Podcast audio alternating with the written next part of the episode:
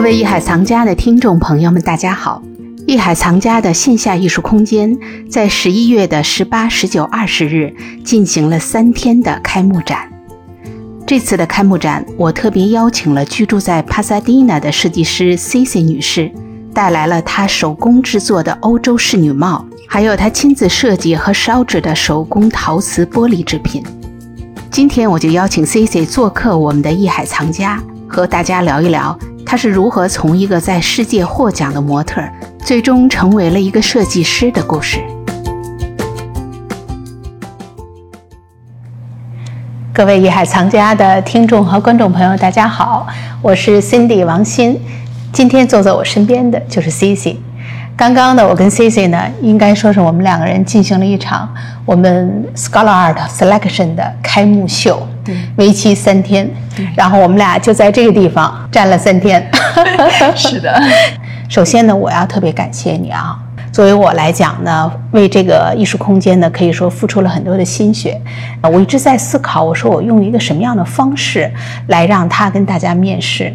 在这个时候，我就想到了你。谢谢，因为一直以来呢，我觉得你的手工帽子啊，还有你的制作的这些盘子，包括陶瓷的这些制品，在洛杉矶应该受到了很多人的喜爱。所以说呢，我想这么人见人爱 啊，无论是人还是你的东西，都是有这么多人喜爱的人，那么我一定要把他邀请过来，而且我们俩又是非常好的朋友。对。是我的荣幸，非常非常非常就是开心，能跟你一起做这个开幕展，见证了你所有最艰辛的这个历程，也是我们一起共同面对我们共同的朋友，这是非常值得回忆的一件事情。对，其实我们俩在一起呢，可以说过去的这个将近一个月的时间里，每天都不停的在通电话呀，然后我去到你的工作室啊，我们对每一个展品都是精挑细选，包括在这个房间里的这个所有的布置。包括去到你的工作室去拍摄你整个制作这些盘子的过程。今天呢，跟你坐下来，我们再好好的聊一聊。就是你原来在欧洲的时候，我知道你是做模特开始。是的。我知道你原来是学服装设计，最起初。对。大学里是学服装设计和时装表演，我们是双学科。我记得你应该是苏州人。对，我是苏州人，苏州出美女，苏州出生长大，大学毕业，中间也到北京北方去读书过，但都是在考学的时候比较少，大部分时间都是在苏州。因为我爸爸妈妈都是舞蹈演员，妈妈是北京舞蹈学院的，那他们很希望我学舞蹈，但发现我条件太差，条件差又特别努力，所以就受了很多伤，就之后就不能跳了。我能问一下你什么地方条件差？我特别硬，特别。我还以为是这个外形条件差。我说你要是条件再差，我先问问这个条件好的人在哪儿？估计也差，但是老师就说这不是最差的，最差的就是因为我太硬了。就是好像它的柔韧度，胯也是特别紧。后来就改行。后来我爸妈就是让我学大提琴，说咱们这个乐团呢，怎么也需要二十把吧，嗯，你将来还是会有饭吃的。但是慢慢就到了我的叛逆期，我就不喜欢，因为学弦乐啊特别特别难又枯燥。嗯，刚好我又长个儿了，然后就是有这个在苏州大学，它有这个模特专业，我就特别想去，因为也是特别想跟外公外婆在一起。他们就是把我从小带大嘛。那个年代有模特这个专业吗？有，我们是全国的第二届，全国首届呢，它比我们少早两年这样子。那是模特行业刚刚兴起的时候，所以我们还是就是蛮吃香的，应该是。但是需求量很大，但是个子高的女孩子又受过训练的女孩子不多，所以我们当时还蛮受欢迎，到很多城市，甚至北京电视台、中央电视台，我们也都做过演出。那你后来在国内开始走上这个模特之路，接受训练，然后逐渐的参加大赛，看很多你的照片哈，都非常的漂亮。谢谢。因为在九十年代的时候，应该是中国的这个经济开始起步发达那种年代，跟国际化开始接轨。我觉得在那样一个时代，感觉世界应该是充满了各种各样的色彩。是的，对，而且那个年代好像不像现在，出国旅游啊。出国留学呀，都那么方便。当时是非常难的，在出国的话，留学还是要考托福。那当时因为就是很偶然的一个机遇，哦，我拍了一个北京蜂王浆的广告。瑞士的学校的校长他到了北京之后呢，他打开电视看的第一个就是那个。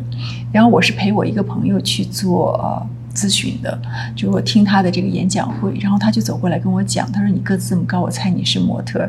我说我曾经做过啊，然后他说我到北京看到的第一个广告应该就是你拍的。那当时因为北京蜂王浆的话覆盖面很大，中国的广告并不是很多。那我们那时候一到考试的时候，家里都给买两盒那个。是吗？现在这个厂家也还有，好像真的吗？嗯，对。当时我就是很幸运，就是做了这个广告，然后他就是说，哎，我你想来我们学校读书吗？我说想，但是我可能考托福会考不上，因为我们学艺术科的，嗯，数学、数理化还有这个英文啊，都不是特别好，因为专业课很多嘛。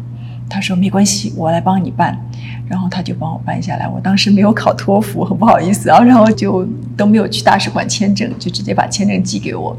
那当时我觉得有点骑虎难下，然后就去了。大学的话呢，专业课当然很多了，我们还有实习课，一定要出去表演。我们要学扎染、蜡染，要学绘画，要学服装设计，要画效果图，就是很多艺术类的课程我们都会拿，包括就是艺术史。其实我非常喜欢艺术史，我是很喜欢听故事的一个人，艺术史很有趣。那应该是从那个时候你就开始接触到服装的制作，为你后来制作帽子开始呢初步的探索。是的，我们当时就是大学的毕业设计的时候，大家每人都要设计一个系列的服装做毕业展，然后还要答辩。那当时我们都要自己手工去设计，还要去亲自去制作。当时用缝纫机啊、手针啊都要学。哦，还有服饰设计我们也有学，所以我觉得这个对我之后做帽子有很大帮助。所以我的手针很好，真的是从开始穿珠子去缝。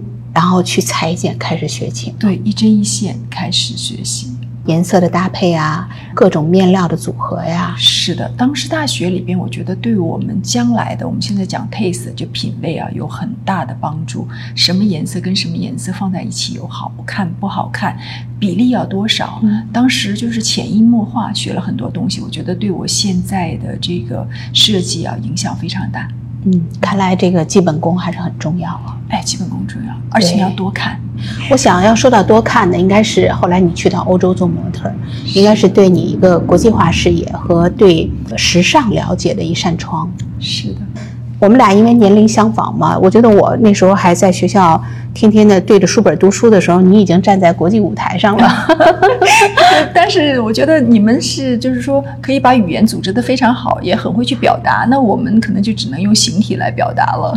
我不这么认为，我觉得语言的这种表达组织能力，这是可以后天培养的。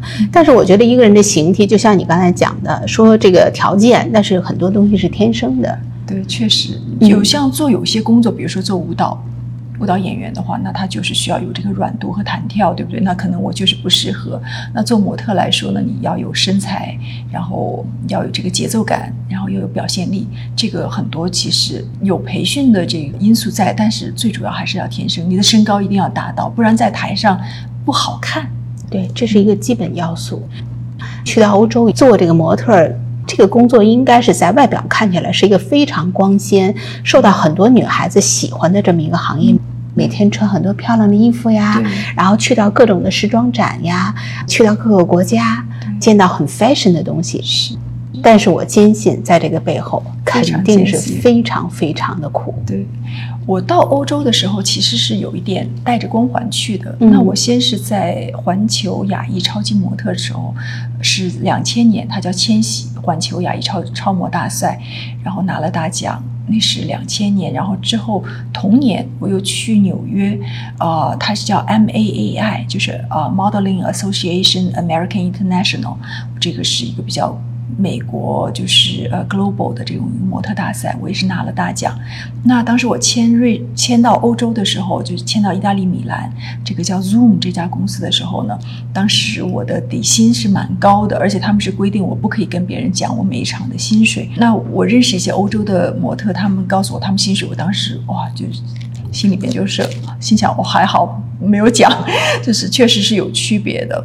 但是呢，不管你有什么奖，每一天都是重新开始的一天，你都要重新开始去 casting，就是去面试。然后我们当时就都会背着一个包，黑色的包，然后拿着这个夹子，这是我从意大利带回来的，拿着这个夹子，然后带着这个自己的这个 portfolio 啊，然后呢还有这个公司的 portfolio。当时我意大利签的这家公司叫 Zoom，然后你看里边他签了多少个模特。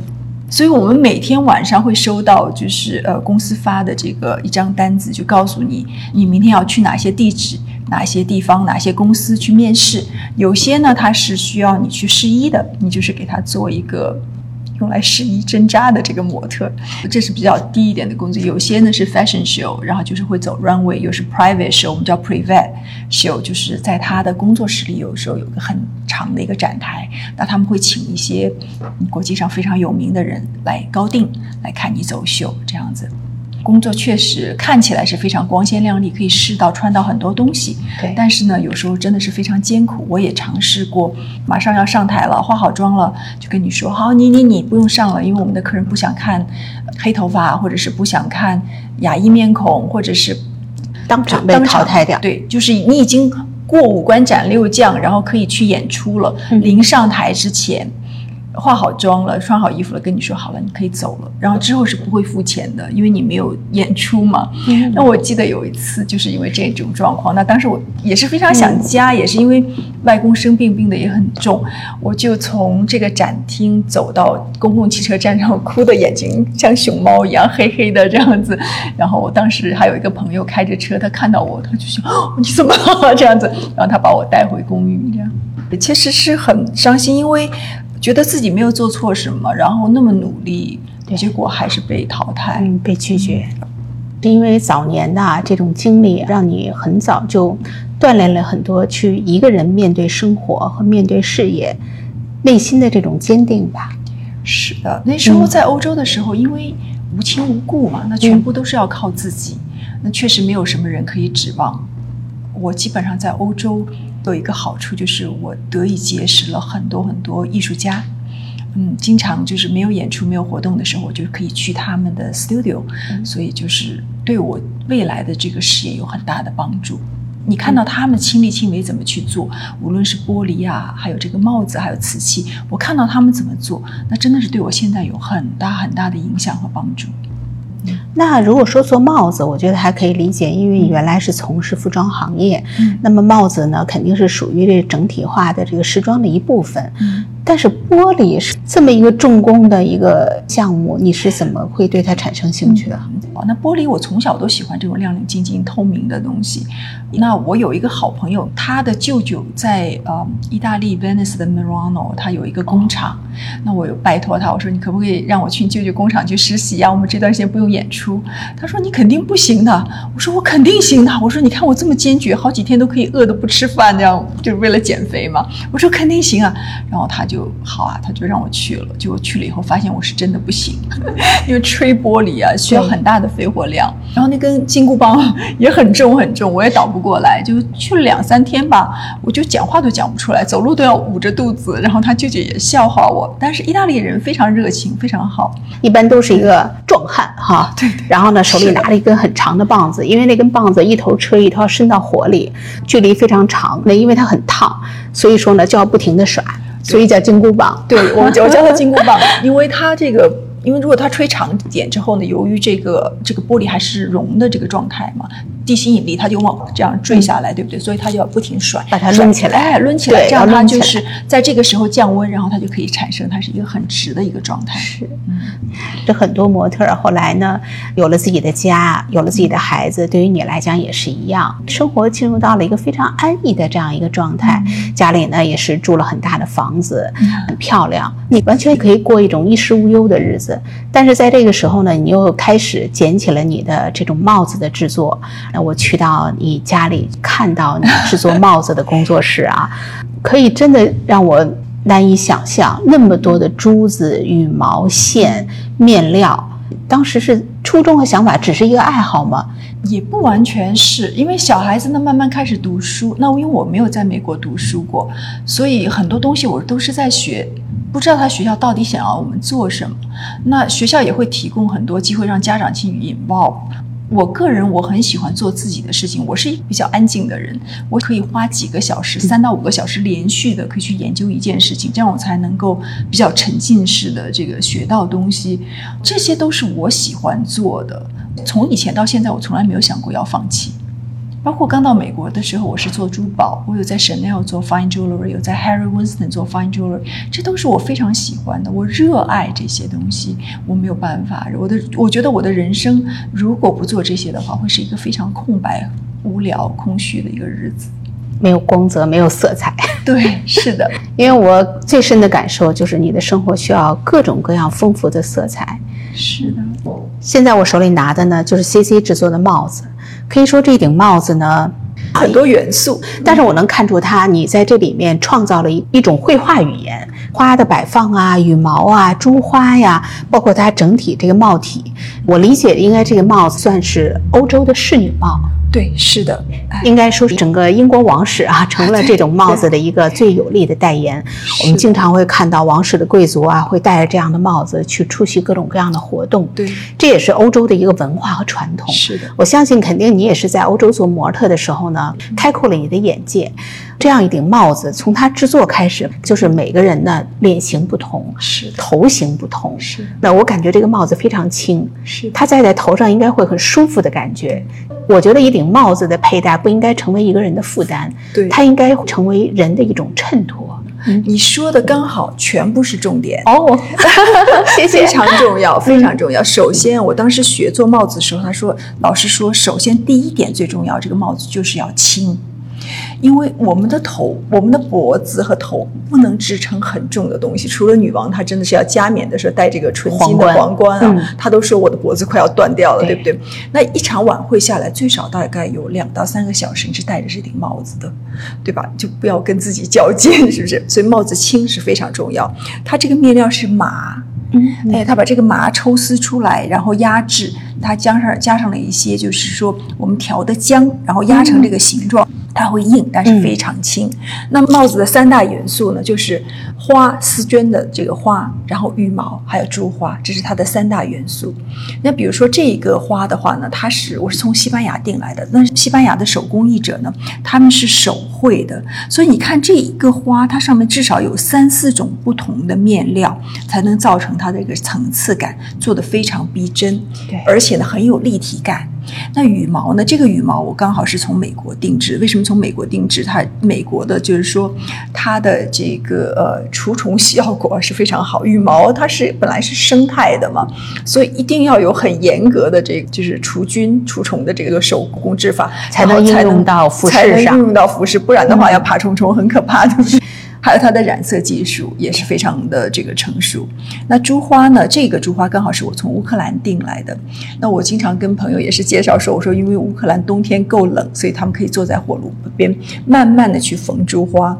那我自己也缝过珠花哈，缝一会儿就已经掉珠珠啊，找不到啊这样子了。像这样的珠花都是手工缝出来，完全是手工缝制。其实真的是要花很长的时间，因为它珠珠很小，然后它不可以一串一串的缝，它每一粒每一粒的单缝。嗯，你把你从这个。本土啊，乌克兰呐，意大利呀，啊对，不同的地，西班牙呀，这个组合来的各种饰品，把它最后设计装饰在一顶帽子上。对，那这个帽托是你自己来制作的？不是，这个帽托我们也是定制的，他们也是有人专门来制作。因为做每一样东西呢，就是我们现现在讲这个，无论是服装设计还是工业设计啊，它需要很多很多的这个工具。每家我要多做一样东西的话，我要增加很多工具来制作它。比如说这个帽型它是这个样子，那我们看一个其他的帽型，它是弧形，那需要其他的可以去压它的这个模具。嗯，哎，所以这些呢，我们尽量都定制，然后我们在这里面就是做一个组合，做一个设计，把它们搭配成最美的样子。但是如果要是说这种帽子是你一个组合的话，那像这种这个面料应该是兔绒，兔绒，嗯。也是非常轻啊，对我很喜欢做很轻柔，对，非常轻。那像这个帽子，你是从它的裁剪开始吗？它来的时候呢，它我们叫一个空，就是它这个是一个弧形，像一个胖胖的，像一个圆形的金字塔这种形状，然后呢，你要把它放在刚好就是这个托，你看它把它放在这个托上面，我们先把它套在上面，然后接下来的工作就是非常的辛苦，要用蒸汽把它蒸到它服帖，然后所有的这些纹路的地方，它是用线拉出来的。这个线是你来勒出来的，我来勒出来的。哦对，然后呢，等做完之后呢，要放干，放干之后大概是哦三天之后，然后可以把它脱下来，我们叫脱模了嘛。脱模之后呢，然后再做裁剪和缝制，然后最后再装这个设计这个装饰的花，然后就可以做好这顶帽子了。嗯，这个工作其实是非常的要体力，因为蒸汽那个大的蒸头啊是金属的，很重，然后每次蒸一顶帽子大概需要两三个小时的时间。一直举在那里。对，你要从各个方向不停的蒸，然后呢是这样子，你看啊，我们一边蒸汽一边要蒸，你可以试试看这个有多重，这时候就像我们的电熨斗一样，有一把子好力气，对不对？对，这个锤子是干什么？这是用来蒸它的。然后你用蒸汽在蒸的时候呢，它就是用来一个熨斗的一个作用。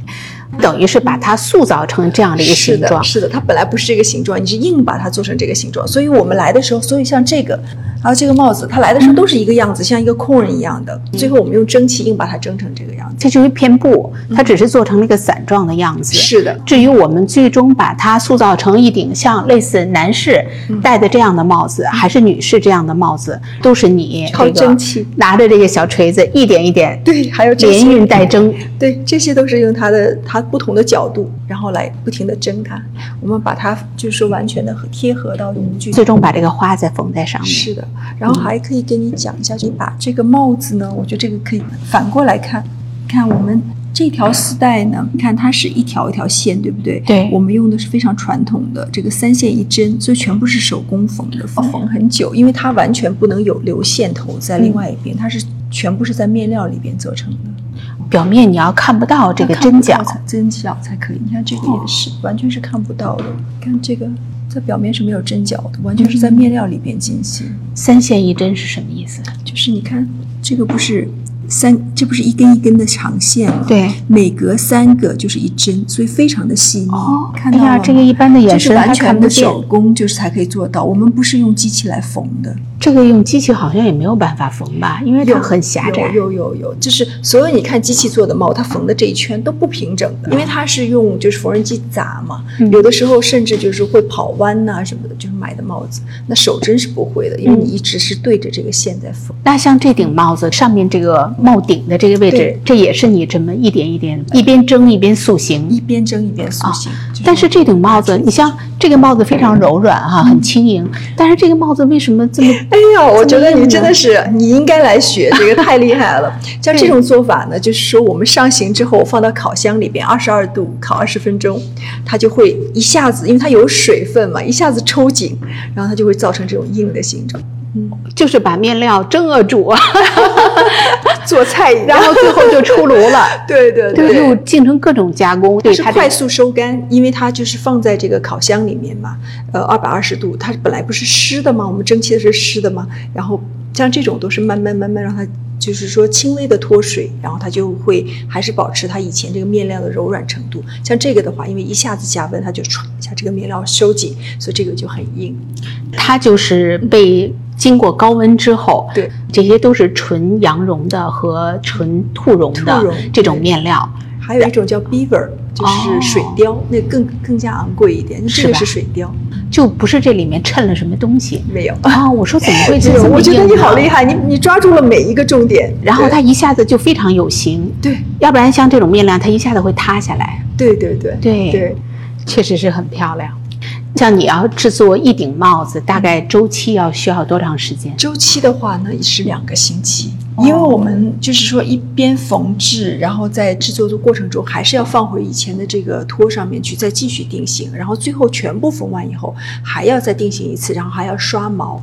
那还有这个，比如说像这个边呢，是用那个砂砖磨出来的，不是光剪哦，因为你要这个边看起来很柔和，不能剪出来很硬嘛，甚至还有些好像。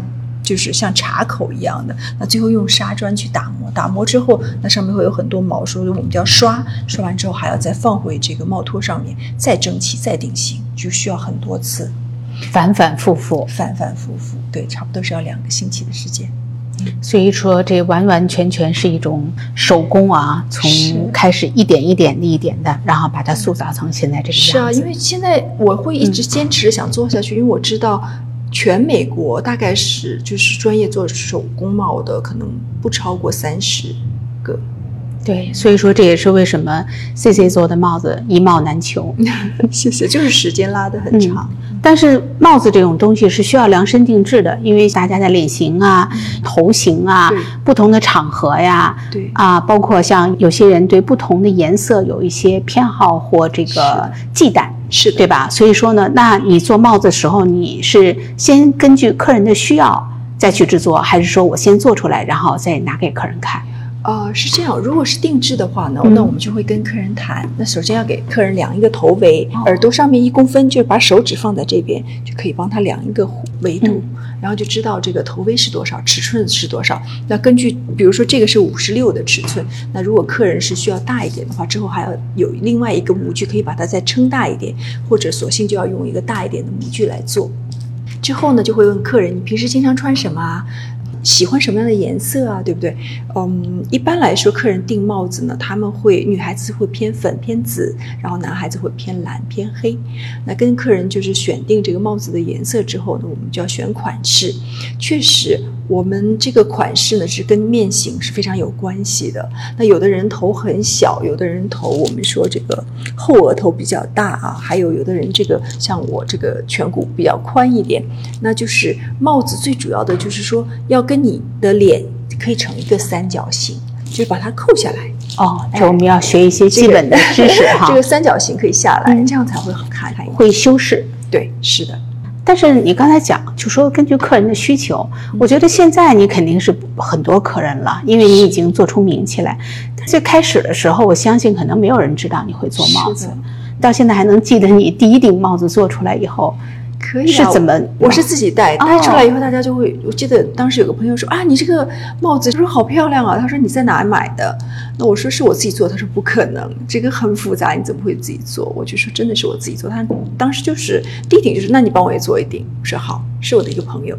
你看，这就是做模特的好处，自己就给自己做了 marketing，然后自己就给自己当 model，对吧？这个人生的每一段经历，对自己的后来都是一个伏笔。对对对对对。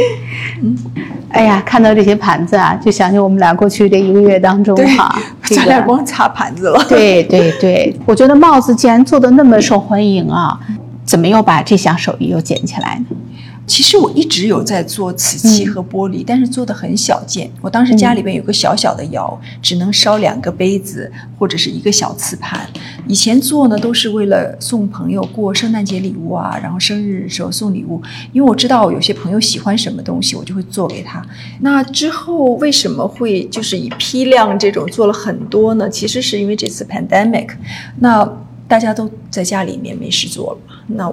我也有缝帽子，之后呢，很多朋友都开始做甜点。你记不记得，大家刚刚在居家的时候，是他们就会跟我订盘子，就说：“哎，你帮我做几个紫色的盘子，我要放什么什么甜点，还把甜点发出来给我看。”那当时我就觉得，哎，这个需求量大了。那同时帽子的需求量就减少了很多，因为没有大家不社交了。对，像这个帽子呢，有些人是生活中戴，有些你看有花这些帽子，大家是为了去参加赛马、下午茶戴的。那大家没有办法。社交的话就不需要嘛，那我就很多很多人来跟我订盘子、餐具，因为他们要 post picture 在这个网络上面给大家看他做的甜品啊，或者是美食啊。那我就后来买了一个很大的一个炉子，一个电窑，然后也有时间在家里就慢慢研究，就是做的种类越来越多，然后呃技巧性也比较强，技术性强一些。大家很难想象，就是怎么样制作玻璃呀？因为如果说陶瓷，因为你是烧釉上彩嘛，对，它的陶坯的这个原型已经有了。但是玻璃呢，我相信它这个工艺肯定会比你做陶瓷盘子要繁琐很多。是的，玻璃比呃。瓷器要繁琐，要难，而且它要求还比较娇气，因为玻璃是流质的，瓷器呢它是捏好塑形之后等干，然后进窑去烧，而玻璃它在窑里边它是一个流动的这个状态，所以要非常干净，所以玻璃窑不能放在户外，是放在 garage 里边，就是车库里边的，每次都要拿吸尘器吸啊，弄得非常干净才可以。那玻璃分很多种嘛，有他们有做琉璃的，有做就是琉琉璃就是脱蜡嘛，然后有做这个 stained glass 就是切割，然后就是比如说我们 church 的这个 window 啊，然后还有做这种吹玻璃的，那它需要更多的 equipment，需要一个很大的 studio，然后还有就是做小珠珠的那种烧小珠珠的，我这种呢是叫热熔玻璃，呃，它主要就是说要自己来切割。然后自己配色，自己做上面的釉上彩，然后自己做这个我们叫 fusing 和 slumping。slumping 呢就是说定型，而且好像玻璃的原材料也是很昂贵。玻璃的原材料非常非常昂贵，因为我们用的不是工业玻璃。工业玻璃烧制的时候不能超过一千度，超过一千度它就变成灰灰的像泥巴一样的颜色。那我们用的呢叫 art glass，就是艺术玻璃。那据我所知啊，只有在美国可以生产。因为它的这个颜色呢，都是纯天然的矿物质，比如说蓝色、绿色里边含的是铜，啊，红色、啊，嗯，紫色，还有粉色，还有叫 cranberry 的颜色里边含的是纯金，就是这样的颜色。对对对，它是铜造成的绿色和蓝色。然后黄色和橙色呢，是因为硫硫矿这个造成的这个颜色。啊，我们现在看到的像这种蓝色，嗯，它这个颜色等于都是。一种矿物质，而不是颜料，不是颜料，因为你想想看，颜料是没有办法经过一千五百度的高温的，它就早就已经全部挥发掉了。嗯，那像这样的，就是说我们把它先烧出这种渐变的颜色，像你刚才讲的，用不同的。以粉和渣或者线条这种来这个小的素材来让它造成这个它的这个 pattern 呢，就是它一个图案。然后呢，做两片玻璃的结合，因为我们是用上边一片、下边一片玻璃结合，玻璃一片是三毫米。但是他最喜欢的状态呢是六毫米，所以呢我们要把两片结合，这样呢就有很多设计的这个选择，你可以上面用透明，或者上面用浅色，下面用深色，就可以来交换，造成这个作品的选择性很多。那最后再烧在上面再烧这个釉上彩，釉上彩这个只要你看到金色，它就是纯金，二十二 K 的纯金，你就永远想好它有一千五百度，所以很多东西放进去烧完就没有了，对，它必须是纯金。我曾经听你讲过，就是会有朋友呢，比如说我们之间互赠一瓶红酒，或者一些重大仪式送的这个这个礼物啊，把这瓶酒喝完了以后呢，就觉得哎呀，这个礼物没有了，有的酒呢又甚至于很昂贵，是对，哎，然后呢，你会把这个酒瓶。按照它的这个塑形，然后做成一个这样形状的一个器皿，就等于让它从一瓶酒转变成了一个工艺品，一个再生的机会，让它一直会留在我身边。虽然说它酒没有了，是的，但是像酒瓶这种东西，它不是工业玻璃吗？它是工业玻璃，所以我们是用一个很低的温度来烧它。哦，就等于你要根据它不同的材质去调整你的窑，是不同的温度。是的，因为我们电窑呢，我们。就是做玻璃最难的还有一点就是算一个东西叫 schedule，也就是它的时间表，就是它的一个 rate，以多少的温度每个小时上升，上升到什么程度之后呢？它要停止，要候在那边，让它达到这个状态之后才可以再往上升，不然它会炸或者是产生很多泡泡。那你说的那个瓶子呢？就是我们一般就是直接放在它有一个弧形的酒瓶的弧形的这个模具里边，让它去 slump，就是让它慢慢产生这个弧形。甚至有一些图案，你烧次数多了，它就炸了。我发生过很多次，它是没有办法很坚强的坚持到最后。但是，呃，如果烧一次两次，然后在一千度左右的话，它还是可以塑形。塑形之后呢，我们很多人拿来放这个呃 sauce 啊，放小点心啊，或者是放手巾啊，当烟灰缸啊，都可以做这种塑形。你刚才提到一个叫 schedule 的东西，那对于你来讲，这个 schedule 的东西要针对你烧制的不同的东西去制定，对，要算，还有重量。这个，所以我说做玻璃它不单是一个艺术，它还有很多化学和数学这个 involve 在里边，所以还蛮有研究头。其实我是很喜欢的，我很喜欢去算，然后去搞对这件事情，然后做出来很成功就很开心啊。那像你的这种计算，你比如说你要是根据什么呢？因为像这。这些东西它应该相应的会有一个自己的规律，对一个规律。那将从这些知识从哪儿获取的呢？就是慢慢自己学习的。嗯，比如说一千二百五十度，就我们就叫 bubble squeeze，就是它这个时候泡泡全部会冒出来。那你看到这个，比如说玻璃很厚很大，那你就把这个时间要拖长。一千二百五十度的时候，要两个小时后在这个温度上，让它把泡泡全部都 release 掉，然后才可以再上。再往上升温，因为再上往上升温的话，它的泡泡就不会慢慢的浮出水面了，是这个意思。这个温度，比如说到了一千四百二十五度的时候呢，它是会浮在上面。比如说做这个鱼呢，我们要让它浮在表面的话，它就是一千四百二十五度，完全陷进去，像这些叶片的话呢，就要一千四百五十度。所以每一个温度造成了它的这个 texture，就是它的这个浮雕的这个状态。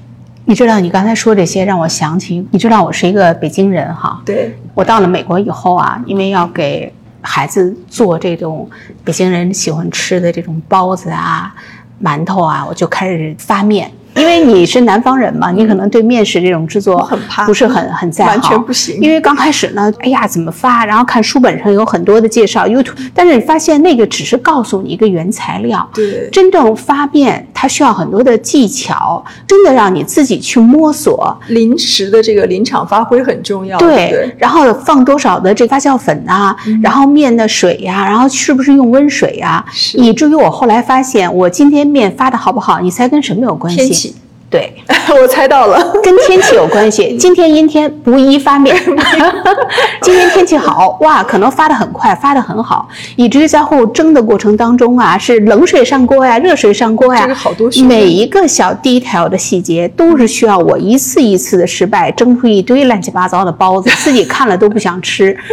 我想，可能这个过程跟你做玻璃有相似之处。对，但是不管怎么样，我这样讲哦，你看你蒸包子大概一个小时蒸出来，你就看到效果，对不对？我这个一进窑三十个小时，心都提在嗓子眼，睡都睡不着啊，一直想过去去从那个洞里面偷窥一下，看看哎现在状况怎么样啊，不要出现状况啊，就是其实那种感觉还是挺揪心的。你有没有打开窑那一瞬间，当时都崩溃了？哦，多少次啊！因为很贵，然后尤其是如果是因为自己的判断错误造成这个这个失败，其实自己心里后来有想，哎，我这样想是不是不对啊？但是就这样烧了，就觉得哎，也许 take a chance，你知道吗？觉得也许没问题，就出来以后果然不行的时候，自己就很恨自己，就很恼火。整体化报废。对啊，整体化报废。嗯，那有没有一打开窑以后，哇，有心情好的时候很多。那这个比例是什么样的？肯定是惊喜大于惊吓，对对，要不然出不了这么多作品。是是是，还是还是好的时候比较多。就是有的时候，就是要真的要开始烧的时候，我真的会提醒自己，再好好想一下，是不是自己每一步都是完善的想到了。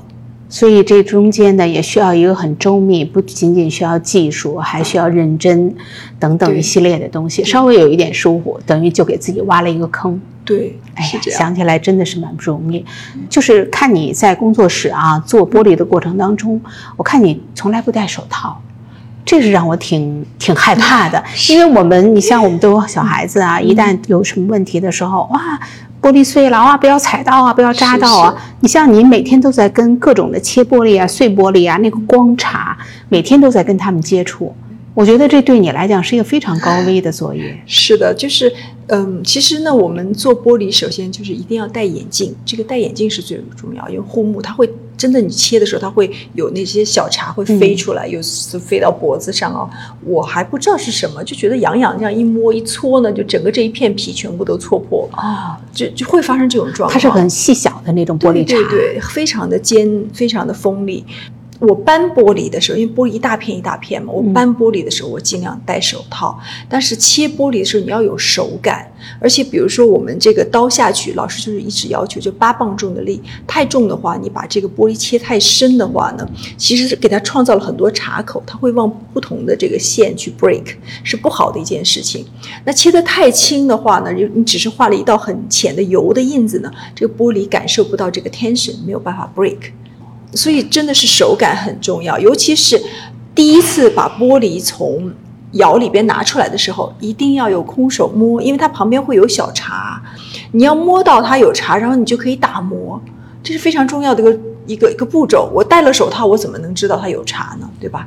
完全就拿手试之，以身试以 身试火，对，是这样。那就是看到你制作这些玻璃，你也是在制作的过程当中不断的精进，不断有一个新的创新。哎，这样组合那样那样组合呢，它会出了一个什么样的效果？是，而且确实经验呢，让你慢慢成长，减少这个失误率。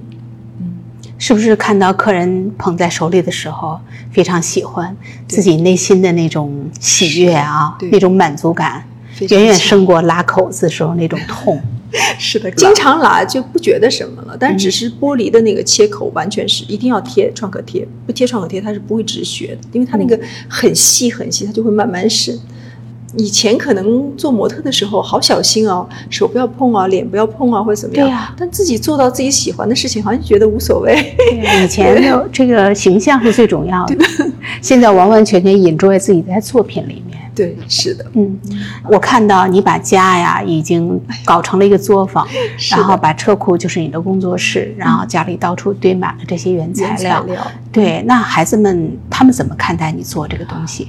他们因为从小我就，他们就是记事以来我一直在做，所以这是他们生活的一部分。他不会觉得怎样，他会避开我的玻璃。我的小孩从来没有打碎过任何一个玻璃瓷器。从来没有，我女儿还经常帮我穿珠珠啊，帮我把材料都放好啊，或者是分类啊什么的。我儿子也曾经帮过我，帮过我一次，就说好不好玩就算了，就不帮了。对，男生不喜欢 这个，男生没有那么喜欢。但是我做出来的东西他们很喜欢，那我也会做礼物帮他们送给老师啊，他们就很开心，因为老师会跟他们说：“哎呀，好爱呀！”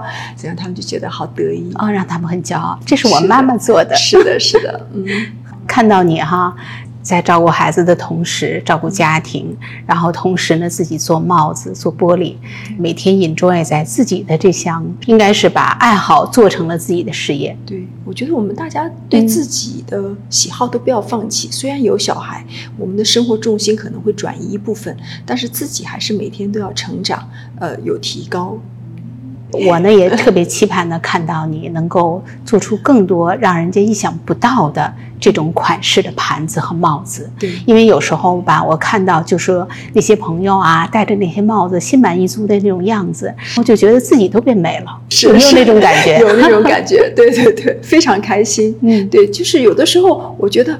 对我来说啊，就是打扮别人比打扮我自己还要开心。嗯，我呢也都是正好通过这次我们的开幕展呢，我能够深入到你的工作室，看到你的工作状态，然后也了解到每一件作品它背后的东西。那因为我接触很多的艺术家，每一个艺术家呢，可能大家的赢的点不一样。是，哎，我觉得你呢真的是赢在了你的努力和你的认真上，因为这件事情它不光需要你的一个想法，它可能需要你。每天每一分钟，你都要一点一滴的去完成它，你才可以最终有这样的一个作品。对，这是对艺术的一个诚意。这句话说的非常好，好，谢谢，谢谢，非常感谢您。